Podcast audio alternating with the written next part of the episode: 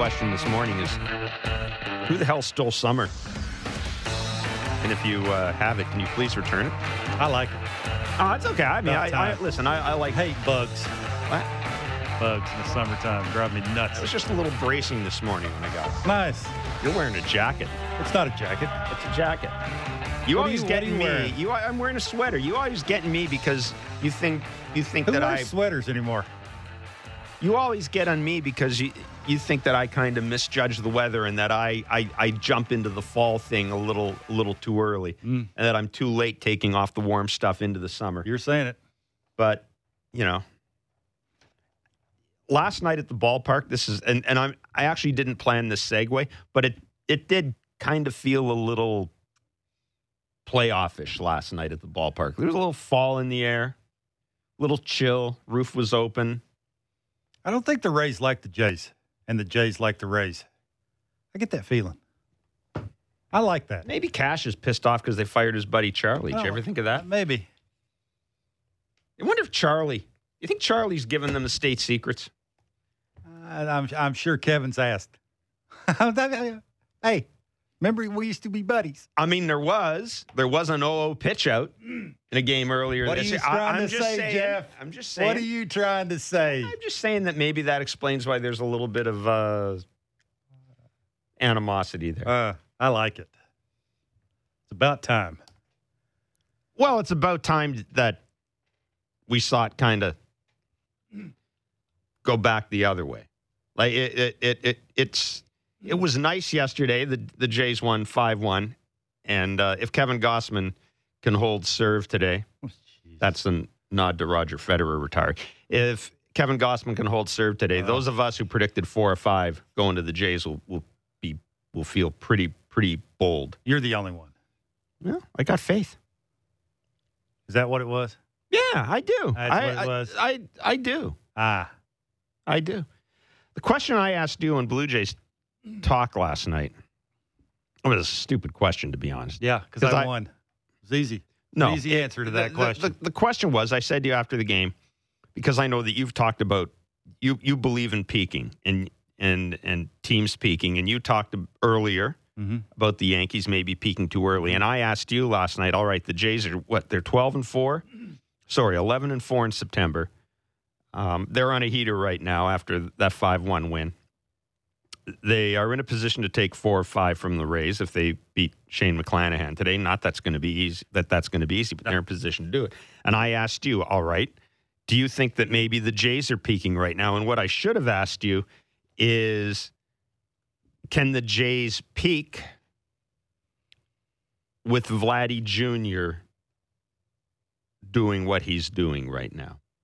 And I know last night he hit the hundredth home run, but is it possible to say this team is is peaking? That this is this team is playing at its maximum performance level No, without Vladdy being at that maximum Or Springer. performance level, Or Springer. Sp- or Springer, though, I, or Teoscar. Springer's hurt. I think we need to kind of. Uh, I know. I get your point. So they're not. They're not. y- You can't say that they're peaking yet because Springer, Vladdy, and Teoscar No, but I aren't, will. But I, contributing the way we think that. but I will contribute. say now, like against teams like the Rays, now they can match up on the pitching side. Yeah. Be, for a couple of reasons. Stripling has done whatever he's doing mechanically, confidence wise. The changeup is a weapon. It's not a pitch anymore. It's a weapon. last night. 20, a- he almost 20 threw 30, 26 of them. 26 out of his 87 pitches were changes. Uh, eight, cha- eight of his 12 whiffs came in the changeup. Yeah, he threw uh, 24 seamers. He threw 19 sinkers or 17 sinkers, threw uh, 15 sliders and nine knuckle curveballs. It's the it's just it's being unpredictable. It's having confidence in throwing any pitch anytime. Now the knuckle curve is using that more to steal a strike. Who's going to go up and swing at a big 12-6 yacker that you can throw for strikes? Not too No, many people. nobody's gonna do that. Nobody's going to do that. So you know he throws enough to steal strikes in that way. I just think the pitching for me is the the ninth inning solidified, the eighth inning solidified. They have multiple options they that they can go to in the seventh inning. Stripling is doing these kind of things, and Jose Berrios has turned the corner. When you make in-game adjustments, how far will that take you in the playoffs? Some guys are going to have to hit homers. That that would be the one thing for me is Yeah. who, who's going to step up and do that? Because when you face good pitching in the playoffs, it's going to be real tough to string together. Now, you may have one big inning, and that's why I get back to the pitching. I've said this for a little while now. It's about pitching, pitching, and more pitching. I mean, I hate to state the obvious, but when's the last time you could say that about a Blue Jays team? Huh? It's hard. So now I think, you know, again, I said this last night. It, it's starting the season, it was about their lineup. Their lineup is going to take them as far as they're going to go. Well, I'm sorry, but I'm going to back off that and go the other direction. I think their rotation and their bullpen will take them as far as they're going to go, however far that will be. The 5 1 win last night uh, was interesting, as have been the Jays' three wins in this series, because we've seen the Jays put pressure on the Rays defensively. There was that key play last night with Walls. And uh, it's almost been, Kevin, it's almost as if every one of the games in this series has had has had somebody make a defensive mistake or a misplay or something that's contributed to the, the, the turning to the turning point of the game. And in general, I had, a, I had a chance to talk to Jordan Romano before the game yesterday, and we were talking about the Jays under John Schneider. And just the sense you get that there is a little more aggressiveness, that the game is being managed a little more aggressively. And, and this may be you know the product of the fact that it's September, right? everything everything is magnified in, in September.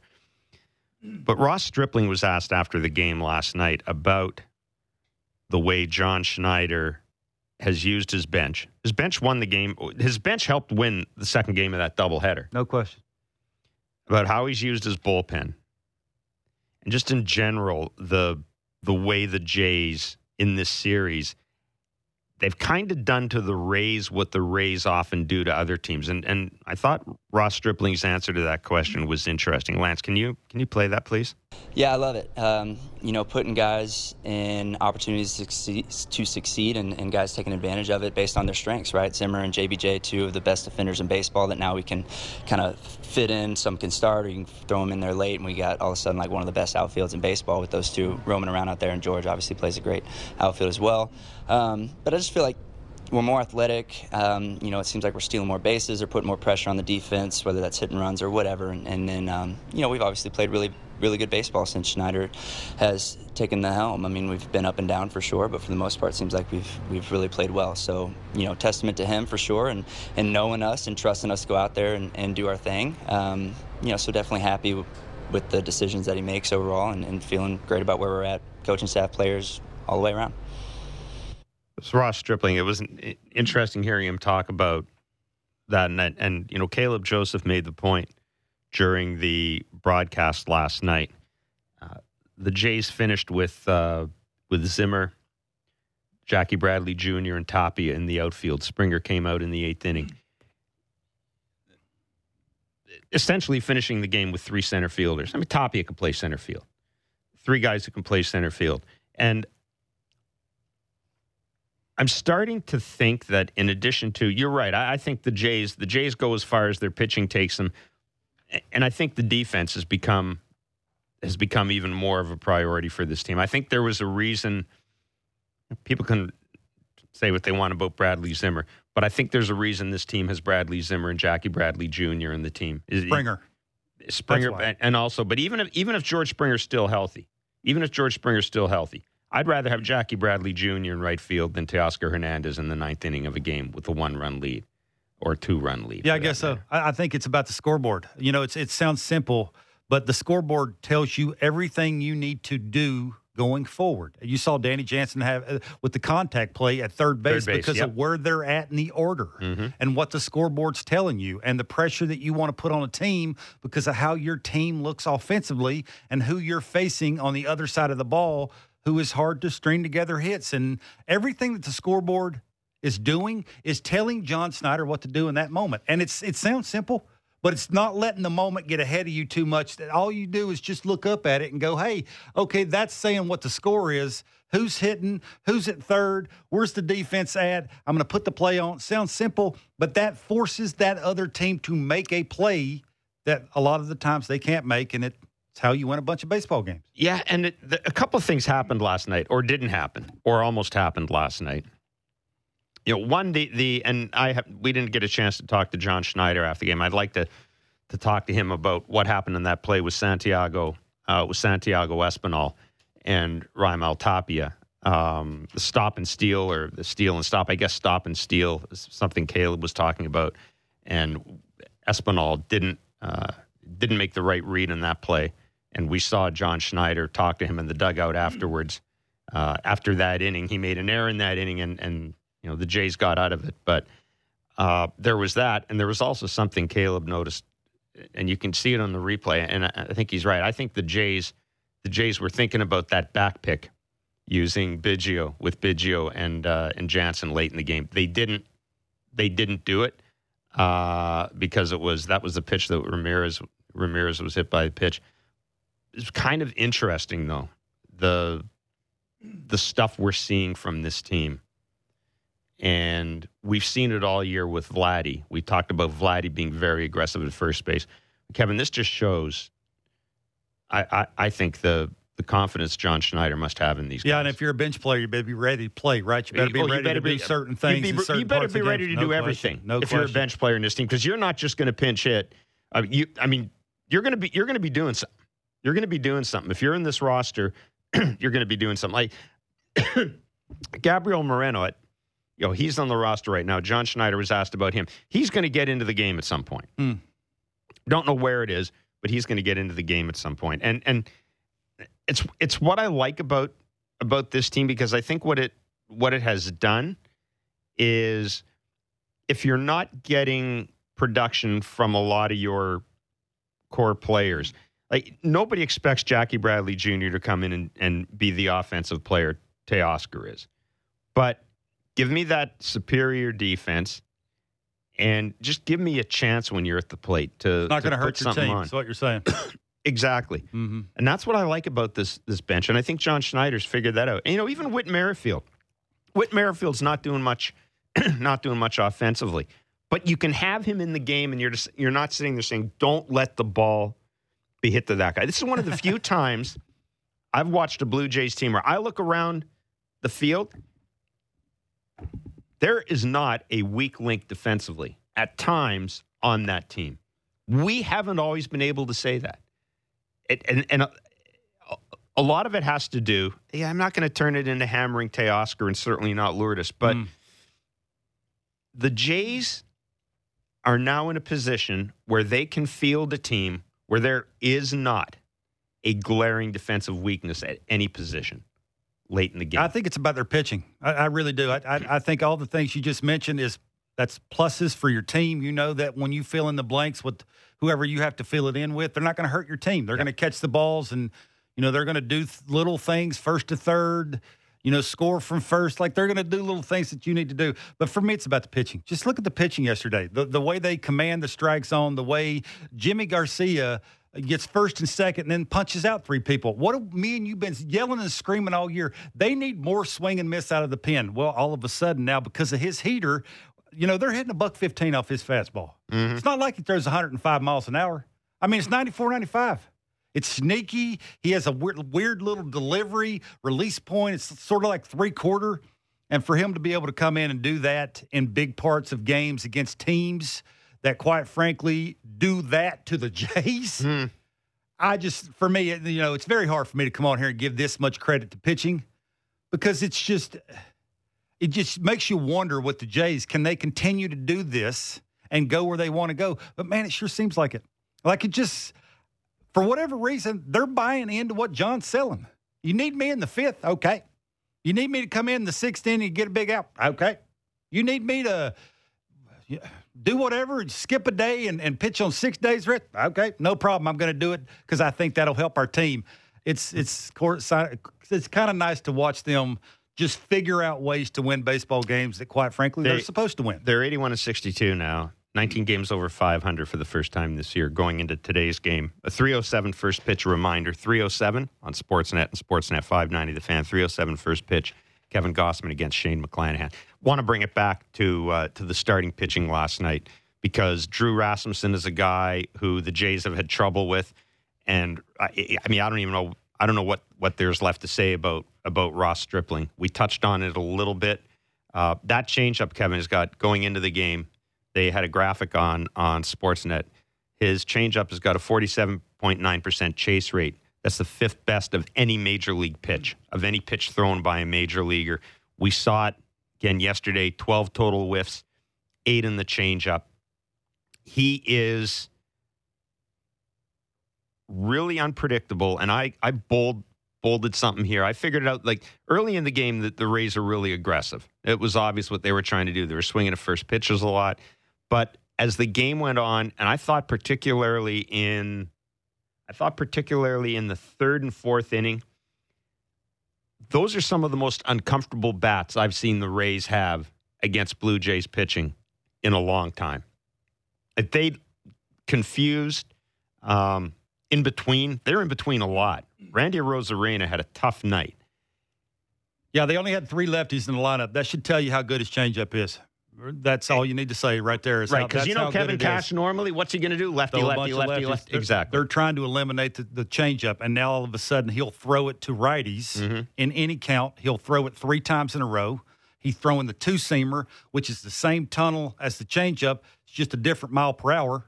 He's locating that. The most important part of that is he has one, two, three, four. He has five pitches. All five he can throw for strikes. Yeah, and if you're throwing nine knuckle curves, like you, have done more than put that in their in their head. Well, yeah, you got to throw it for strikes, but that's what he's doing, yeah. right? It's it's he's got one going into a righty. He's got one going away to a righty with the slider. He can throw uh, he can throw the backdoor two seamer to a righty. He can elevate the four seamer. His misses have been great, not good. Mm-hmm. If you remember mm-hmm. correctly, mm-hmm. when he was giving up the, uh, all the home runs, what last night he's he's only given up eleven. Which last year in a little over 100 innings, he's given up what 23 or 24. So he's keeping it in the yard because of the location, because of the misses. I mean, how does he not pitch one of the one of the three games in the playoffs? How? If it ended today, we got. I mean, you got a couple of weeks to figure this thing out. You got options, but how? I decided that after talking about it today on the Fan Morning Show, I decided I'm, I'm not talking about it anymore. Huh. Uh, only because we don't. I, I don't know. I, I seriously, I don't know. I know what my head says. I know what my heart says. But I also realize that there's analytics involved in this. And I also, quite frankly, think that let's wait and see what those games against the Orioles are about before we start planning the postseason rotation. I'm not saying they're not going to be in the post. Oh yeah, it is. It's, it's a lot better than talking about who's going to be your opening day starter next year. But let's let's see what those games in Baltimore involve because I still maintain that there is a chance that you are going to go into that last game of the year knowing that you're in the playoffs, or you might even go into that last series of the year against Baltimore, knowing you're in the playoffs, knowing the Orioles aren't going to be in the playoffs, sure. but not knowing who your opponent's going to be. And you don't want to get too cute. You may be in a position where the best thing to do is just win all three games. And if you do that, that has to factor into how you use your pitching. Mm.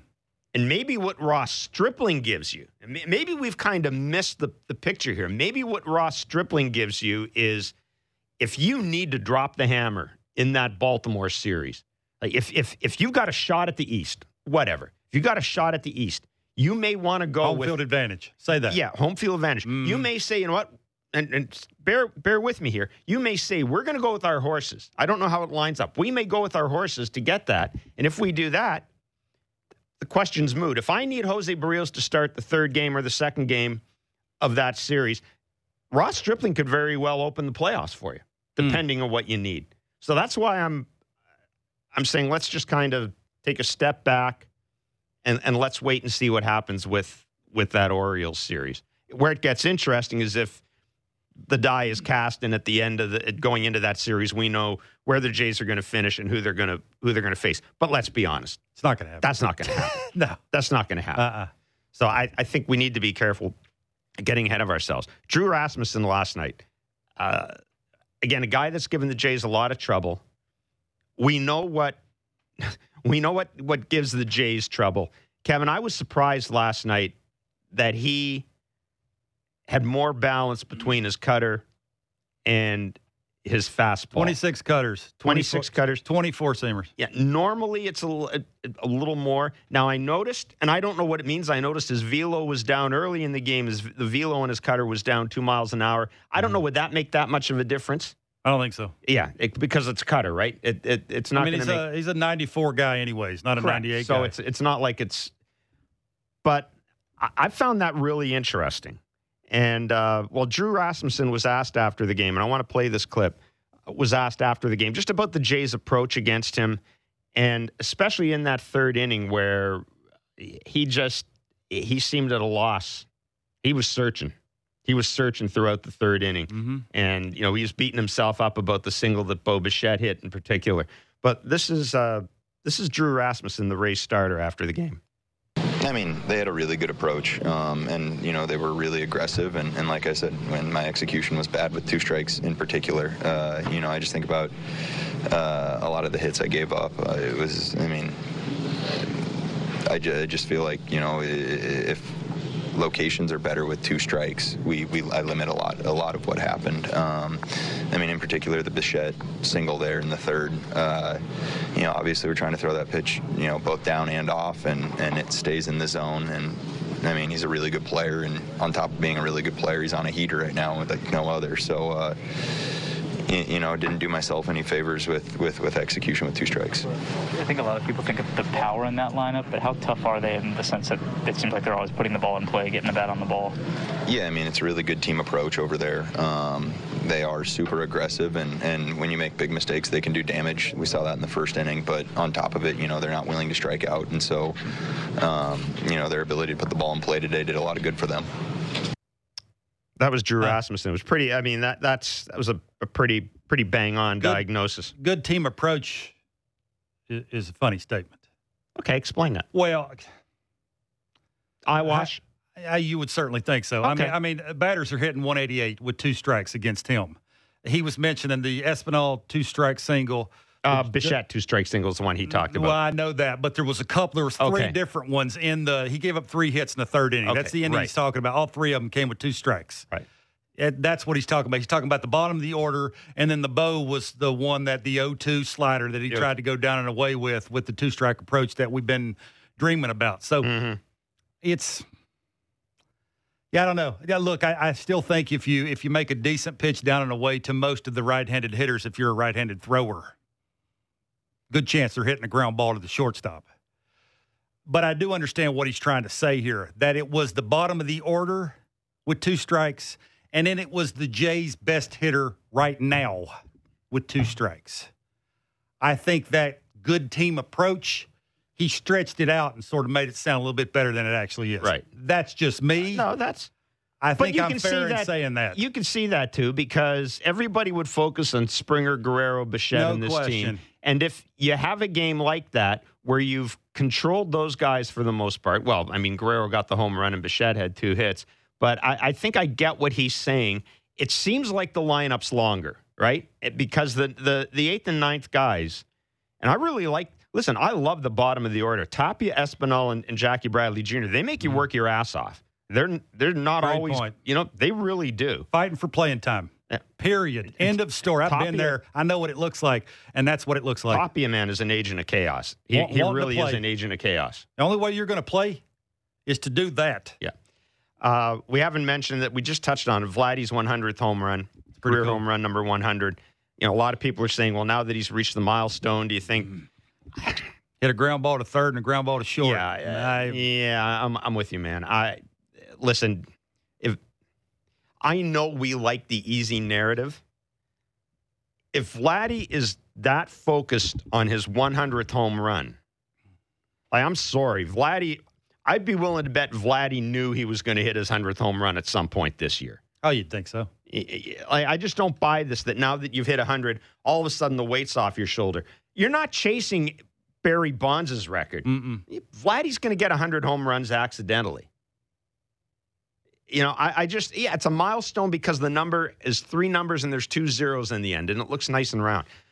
But that doesn't say a damn thing to me. What, what was weird about the home run was the fact that that is the most un-Vladdy home run you're ever going to see. 38 degree launch angle, 98 miles an hour. It's almost like he did it on purpose. I mean, they're trying to pitch him down. That's the way they're trying to get him out. They see the ground balls to short.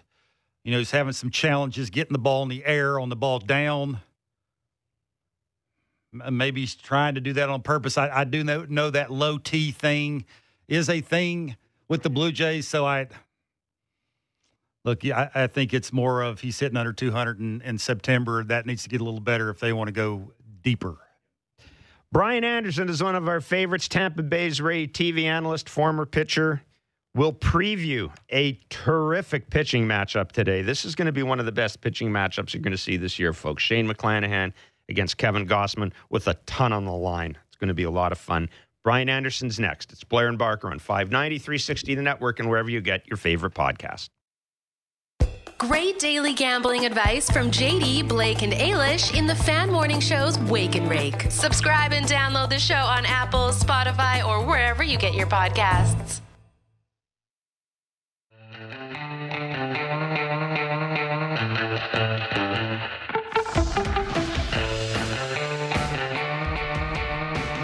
A reminder that DMs are open for Barker's back leg bits. We'll get to that at the end of the show. SN Jeff Blair's my Twitter handle. I have tickets to give away to see the Jays and Orioles September 18th at the Rogers Center. We'll do that later on in the show. Dan Shulman will be along. Tony Gwynn Jr., Padres radio analyst as well. And in a couple of minutes, TJ Burton, program manager, amateur baseball, the Toronto Blue Jays. The uh, Jays uh, next week will be holding the Canadian Futures Showcase in Ottawa. Very cool. It's a uh, it's a huge event in the Canadian baseball calendar.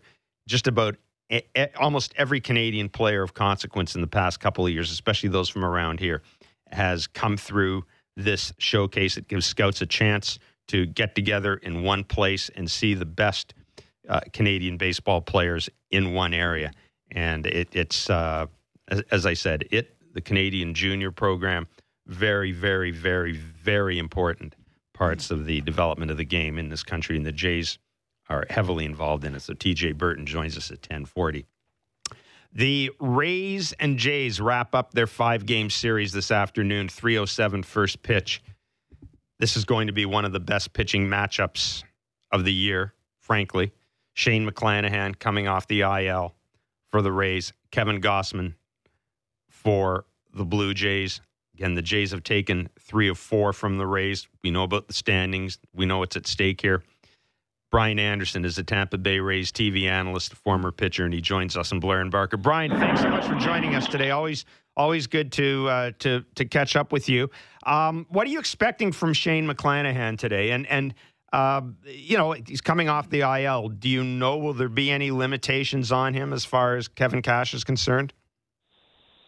Well, I, I hate to be the bearer of uh, of bad news, at least as far as Rays fans are concerned. Maybe not for Blue Jays fans, but um, yes, he is going to be limited. Kevin Cash said that, you know, obviously coming off of the IL, and he's such a, uh, a prized uh, asset and and one of the best pitchers in in Major League Baseball. And so they don't want him to come right off the IL and just go full bore and, and pick up right where he left off. I'm sure they do as far as performance goes.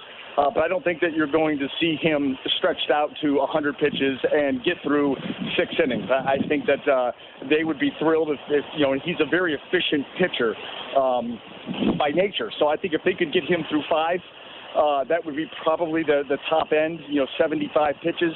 In, that range is what I would presume. But uh, Kevin Cash said definitely the first start off the IL that he would be limited. What will you be looking for? Velocity, location, both? What do you be looking for? Yeah, you know what? Uh, velocity, number one. I mean, obviously, you want to see him back up in the, his normal range. Uh, but number two, just the snap on the pitches. Mm-hmm. You know, the, the sharpness of the breaking balls. Uh, the the curveball, uh, you know, obviously has become a, a huge weapon for him. Uh, it's got a lot of late break and it's very snappy. I mean, it's just up, you know, up down, really quick, really late. Uh, same thing, you know, that that fastball's got that late life, and of course the you know the change up in the slider. But but for me, it's going to be the velocity and it's going to be that curveball. Does that curveball roll into the zone or does it snap in and, and bottom out? Uh, that will be that will be the key for me. And if, and if you see that, then you're like, you know what, he'll be fine because he's he's got really good command and like I said, he's very efficient. But those will be the two keys. What have you seen from the Rays lineup in the, these past couple of games? Because look, I thought when Wander Franco's return, that, that at the start of this road trip for them, to me like the lineup was back at full strength. Harold Ramirez was there, but I mean, what they've scored 21 runs over their last eight games. They put 45 runs up during the previous eight. They've scored four runs in fewer in or fewer in each of their their past eight games. What are you seeing from that lineup? Just a, a ton of inconsistency. You know, it, it's really interesting because, you know, during the opens of our broadcast, we seemingly highlight a different Rays hitter who's been swinging the bat very well over the last couple of weeks.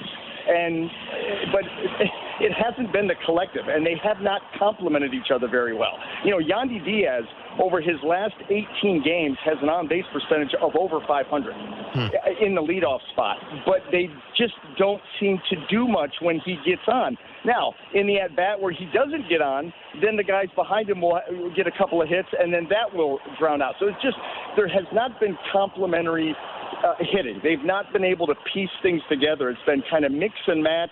When they have, you know, gotten uh, an opportunity, they haven't gotten the big hit. They get some meaningless hits that that look good on the on the stat sheet, but they just haven't led to many runs. And I will tell you this, and last night was a great example of it. They have been pitched tough here recently too. And I'll tell you something. Ross Stripling last night, that was as good as I've seen him. Mm-hmm. Uh, I mean, he with his arm angle, his release point, the way that he can drive the fastball downhill, the fact that that changeup has become such a weapon for him. I mean, think about where he releases the ball on the mound already. He's straight over the top.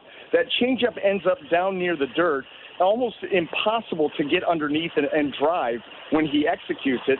And then he stole at least six, maybe seven first pitch strikes with his curveball last night. He, I mean, I'll tell you, he was sharp. He was, he was, uh, you know, uh, unfortunately from the other side, he was actually a lot of fun to watch if you enjoy pitching because he did it at a very high level. Can you explain? And that's what the Rays have been running into. Absolutely. Can you explain to me why Margot is hitting in the six hole?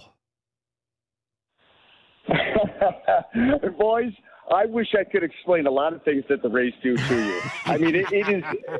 Listen, I am not kidding you. That is part of the fun part of my day is getting to the ballpark and seeing what the lineup is going to look yeah. like because sometimes you just shake your head. I mean, I'll never forget the first time they brought Jonathan Aranda. And now, listen, to his credit, he was having a wonderful season in Durham. And, and this might have been back in June, July you know, earlier in the season. But his first call up, they roll him right out in the cleanup spot. I, I mean, it was like I, I got there and I'm like, okay, oh, oh, oh Aranda, so the the kid that's that just coming up from the minor leagues is hitting cleanup. So th- that's all you need to know about what the how, how the Rays build their lineup. I, I can't tell you what is going on behind the scenes. I'm sure there's a whole lot of analytics and metrics yeah. and uh, the geniuses are at work punching the buttons behind the scenes, but I, I couldn't tell you. Brian, did were you a little surprised at uh, Drew Rasmussen's pitch mix last night against the Jays? I thought we'd see a few more cutters, and I, I don't know. Maybe he wasn't comfortable with it. Maybe he had some mechanical issues. I, I, I don't know. I didn't see that, but were you a little surprised by that? I, I was a little surprised by it, and I just wonder if he had a feel for it because last night, you know, since the All Star break, Drew Rasmussen had the lowest ERA uh, in the American League as a starting pitcher. I think it was 1.62 going into to last night's game, uh, and had been throwing the ball brilliantly. And and in fact, his last start uh, against the Yankees, he went six innings, didn't give anything up, and struck out 10. Uh, which was a career high for him. And this is what I will tell you. That start against the Yankees was the best I had ever seen his cutter. It was filthy. Hmm. He was throwing 89 to 91 miles an hour, and it looked like a slider it didn't have like true cutting action. It actually had some depth to it. And he, I mean, uh, at least six of the strikeouts came on that cutter, and it was absolutely nasty. So yes, I was expecting. Uh, in fact, this you know kind of talked about that early in the game. Hey, expect that cutter early and often because of how good it was against the Yankees, but we just didn't see it. At the same time, his command wasn't the same either. So maybe he just didn't have a feel for it. Uh, he left too many pitches out over the heart of the plate. He'd be the first one to tell you that. And to the Jays' credit, they took uh, they took full advantage and were able to you know play some runs against it. Brian, really good of you to join us. Should Great be a lot of fun this afternoon. Thanks, man. Thanks a lot. Hey, No problem. Thanks, fellas. Anytime. See you All later. right, that is Brian Anderson, Tampa Bay Rays TV analyst, former pitcher. I like it when he says, "I have no idea." Why? Emmanuel why he's Margot hitting hitting where- six Yeah, I don't get it either. I mean, that just well, if you, uh, you know, you're not at-bats. scoring. You're not scoring. You're not scoring a lot of runs. It, it, could, it could have been. I was going to say it could have been to shake up the lineup. I don't know if the Rays necessarily think that it's way. hitting 301. Yeah. Oh, But man. it was funny when he was talking about Yandy Diaz getting on base and the, and nothing happening behind him. Oh, I felt like it sounded like another team, you know, sound like another team, you know, Yeah. where difficulty kind of yeah. kind of getting all get having all those offensive pieces fit together. I guess the difference is in the case of the Jays, they've got you know, Power. one guy right now too who's who's who is on a heater. That would That uh, helps. that that helps tremendously. That can cover a lot of having a guy who's hitting 500 can cover a lot of can cover a lot of glaring errors. Uh, next weekend in Ottawa, September 20th to 24th to be exact, at RCGT Park, uh, the Canadian Future Showcase will be held. The Toronto Blue Jays will be hosting it. The Blue Jays Baseball Academy, in particular, will be hosting it. This is the eighth annual event, and it's an opportunity. I mentioned this a little bit. It's an opportunity for the game's best young talent or the best young talent in the game in this country to get together in one place uh, be coached by former major league pitchers, compete in a game environment, a competitive environment, and most importantly, gives scouts and college recruiters an opportunity to get together in one area Mhm. and see all the best uh, Canadian baseball players. It's um, look when you have a country this big,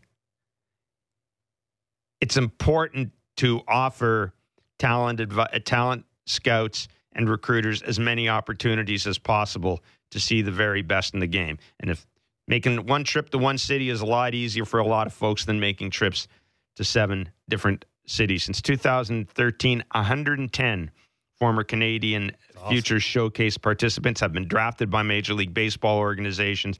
And perhaps more importantly, more than 500 have received college scholarships. And uh, we're very pleased at this time to be joined by TJ Burton, who is the program manager, amateur baseball at the Toronto Blue Jays. TJ, thanks so much for joining us uh, today. Look, this I mentioned this event has become a, a it's a signature event in the Canadian baseball calendar. It's quite frankly the biggest day of the year for a lot of young baseball players. Tell us a little bit about the, the reasoning behind having the game in Ottawa this year, and um, and also while you're at it, just a little bit of the history of this of, of, of this particular game. Yeah, no sweat. Thanks for having me on. Um, yeah, so kind of, kind of, we're just so excited to have it back. It's been uh, obviously a long couple couple years for everybody, and and we've been missing this tournament uh, going on three years now. So to bring it back, we're so excited, and it, you know, you said it in your intro to have the best 140 kids in one place and and be able to display their talents in front of so many scouts um, is such an amazing opportunity for these young players, and it's an opportunity that we're so happy to be a part of. Um, the group, you know, being in Ottawa this year, we're really excited to be in the nation's capital for this tournament. The group in Ottawa, the Ottawa Titans, have been great in forming this partnership for this season, and uh, we're really excited to to get going. I, you know, it, it's interesting. This is, uh, I think, 2019 was the last time this event was held, and obviously, COVID 19 uh, had a lot. Well, it's that was the reason, but um, but how you know, TJ, from your point of view, from somebody who's working on the ground and with the grassroots, how has the the sort of the development schedule of this cohort of Canadian players been affected by COVID 19, right? Because for the longest time, there were no sports. You know, everybody was social distancing. And, and I'm, I'm just wondering if you've noticed if, if maybe there are more older players than usual this year in this tournament, or there's more of an emphasis, or I'm sorry, less of an emphasis on college scholarships as a result of that. Like, what what has happened as a result of the, the, the pandemic to to the the development process of Canadian baseball players? Yeah, so to answer your question, and, and not not in a doomsday way, but it's been devastating for this group. Um, you know, the group that's a lot of the kids that will be in this tournament, and some of the kids that have, fortunately, still gone on. Um, that two years was really tough. Uh, it was tough for all of us, but when you think about you know, for this showcase, it, it it's for a group of young men who have chosen or women who have chosen to play baseball and make it a sport that they want to pursue after high school. And they work very hard to get to a certain point, and this has become something that young Canadians strive to be a part of.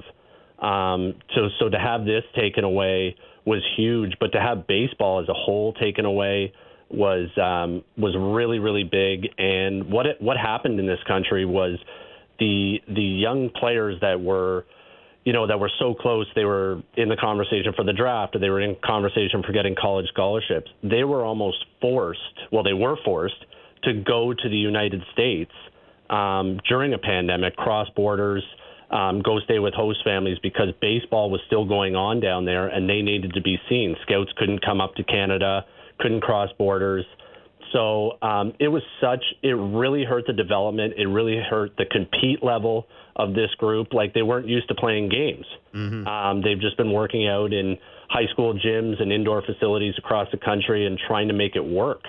Um, so you're starting to see it back, and it's been such a great summer to see the junior national team traveling around again, youth baseball operating as a whole, and and to have this tournament come back and and have this this amazing group of kids that have been through so much and to be able to provide this opportunity for them um, we're again it's just something from the toronto blue jays that we're so proud of tj how do you think scouting's different from 2019 until now uh, that's a great question. So, from a college landscape, uh, one thing that's really become a major focus is the portal. Um, oh. To give you a quick uh, kind of explanation as to what that is, is basically because of COVID 19, there was such a backup of colleges. Eligibility was extended for players that because they missed seasons, and it just basically created a huge backlog. So they they reversed uh, transfer rules. So there used to be you have to be with the school for a certain amount of time before you tr- can transfer.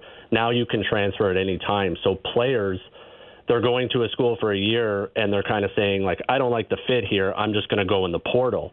So college recruiters were looking at it as like, well, I can get a 17 year old kid from Canada, or I can get this 19 year old kid who I've already seen play college baseball, and I'll just have him come over to my team.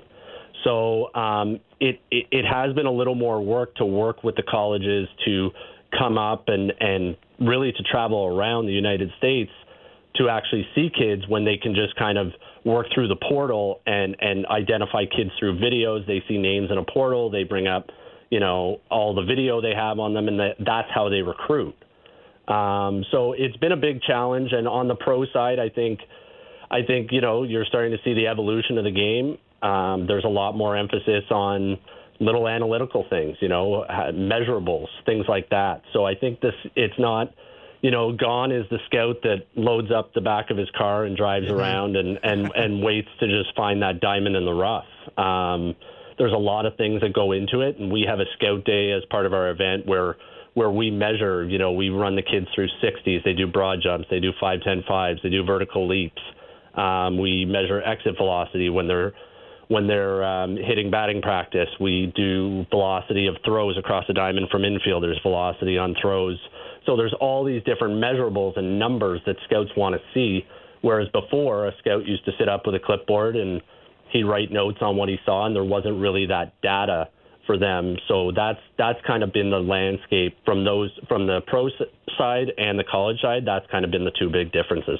Should also mention, by the way, that fans can get in in the action. You can purchase tickets at the Ottawa Stadium box office. These are games, right? There are regional. Uh, my understanding, they're regional teams, correct? Yeah, or? no, we we we we we we went with a new format in 2019. So we used to do a regional format, but now we kind of we really wanted to dive in and really wanted to ensure that the best 140 players were there. And because of the regions, we felt like there was some areas Ontario would be one that really came to mind. There was such a large volume of players in Ontario that we felt that there was some kids that weren't making the showcase in Ontario that if they lived in another province, they'd be a slam dunk. Okay.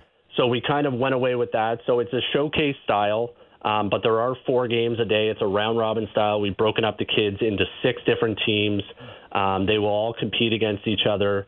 uh, for three days. Again, I said we had a scout day on the first day, which every team will go through a full workout. And on the last day, we're going to name an all star team and we're going to have a home run derby and have some fun on the last game. But it's, it's really going to be a great opportunity for these kids to uh, really showcase their talents in front of a ton of scouts. We're, we're, we're expecting most major leagues in attendance, and we've had some really good feedback from uh, some major colleges and universities in the states that will be attending. So we're really excited for the opportunity for these kids. Who are some of the uh, the names people people might recognize as kids who've participated in this this event in the past? TJ? Oh, and the uh, we you know you're we're really starting to see the the really cool stories come to life. Obviously, Mike Soroka um, being a major league all star. Mike was in the first couple one of these, and uh, Zach Pop, who's on the Toronto Blue Jays roster right now. Um, there's been other notable major leaguers, Josh Naylor, his brother Bo Naylor's in in AAA, and the youngest Naylor is in the tournament this year. So uh, we've come full circle with that family. Um, but there's been some other, there's some major contributors like Abraham Toro, um, played for Team Quebec eight years ago, and now he's helping Seattle on their playoff push. And but there's also there's there's little stories in there of of you know kids that came to this tournament that didn't really know what their future held, and they they showed well, and they got to a college, and they did really well there, and they were drafted from there. So the, there this this showcase is kind of a, a there's all different levels of players. There's elite of elite that are that are guys that cross checkers are coming in to see, and they're going to be talked about for the draft next year. But then there's kids in this that you know is going to help a good Division two university in the states win some baseball games. So it's really a, a, a wide range of talent, but when it all comes on the field and you're competing, it, it, it makes for a lot of fun. TJ, sounds like it should be a great event. Thanks so much for joining Great us. stuff. Thank you. All right, Best appreciate it, guys. Take care. That's TJ Burton. Uh, he is the manager of, uh, make sure I get the title right, program manager for amateur baseball with the Toronto Blue So Jays. cool. September 20th to 24th, the event in Ottawa. You can get tickets at the box office. It is, there are actual games. There is a scout day, Mhm. but there are actual games as well, and uh, and a home run derby. And, and um, as, as you heard TJ say, think about that a third Naylor. a third Naylor already, and uh, and it's just, just such a big event because It's it- huge. it is such a big country, and um, Look at me. I'm pretty good. That's that's pretty neat to be able to do that. Yeah, Yeah, it's pretty awesome. and it's not just the guys that get drafted; it's the guys who go on to play in the colleges and maybe go on scouts themselves or go on to to It's an to opportunity. coach. It is great. if you want to make a career out of this is the thing if you want to make a career out of baseball beyond simply being a guy who's drafted like there are other careers you can get out of the game something like this which gives you a chance to be to be seen by a US college in particular is uh, is huge for a lot of for a lot of these kids and hopefully the weather hopefully the weather holds for them uh, next weekend and again, we uh, we wish everybody the best uh, with that tournament. And if you are in Ottawa, go down to the Ottawa Stadium box office, get some tickets, and uh, it'll be a good it'll be a good uh, it'll be a good couple of afternoons Mhm. out for you. I've got tickets to give away to see the Jays and Orioles on September 18th. I will do that in the next hour. Tony Gwynn Jr. will join us. The uh, Padres lost 6 1 to the Mariners last night. He is a San Diego Padres radio analyst. The Mariners now they don't they don't play a game against a team over 500 for the rest of the year. Yeah. Uh, that was their last that was their last sort of serious challenge. And uh, it just, I mean, the Padres, the, the Mariners are awful. The Mariners are the second best team in the American League. I just say it. I don't think that's. I think I'm being captain. Obviously, I think they're better than the Yankees right now. Yeah, you could say that. All parts of the game, you could say that. Mhm. they. Uh, it appears as if as if after making, I think what did I say? I looked this up. Jerry Dipoto, their general manager, has made. Is this right? Like 140 trades. A lot. He's made a crap ton of trades. What was the number? I'm trying to call it up. Castillo's pretty good trade. Yeah, Oh, the well, the Castillo was the guy that we talked about this. He was the guy at the deadline. To me, he was the big difference maker. To me, he was the big yeah. Jerry Dipoto, 150 trades in seven years Wow. As general manager of the Seattle Mariners. He's trying. Give him credit. he is. You guys think Alex Anthopoulos works hard? This guy's probably traded family members, Uh, but it looks like uh, it looks like he's put the Mariners in position to. Uh, well, they're certainly in position to break that that playoff dry spell. But uh, we'll talk to Tony Gwynn about what he saw in the Mariners in that brief series, and also where the Padres are as well. The Padres kind of uh, one of the the real dramatic teams this year. But when we come back after our break, Dan Shulman, Blue Jays play-by-play voice on Sportsnet, will join us. 307 is the first pitch this afternoon. Shane McClanahan, Kevin Gausman, the Jays looking for their fourth win in five games against the Tampa Bay Rays. We'll talk to Dan Shulman about that. It's Blair and Barker on Sportsnet 590, The Fan, Sportsnet 360, and wherever you get your favorite podcast.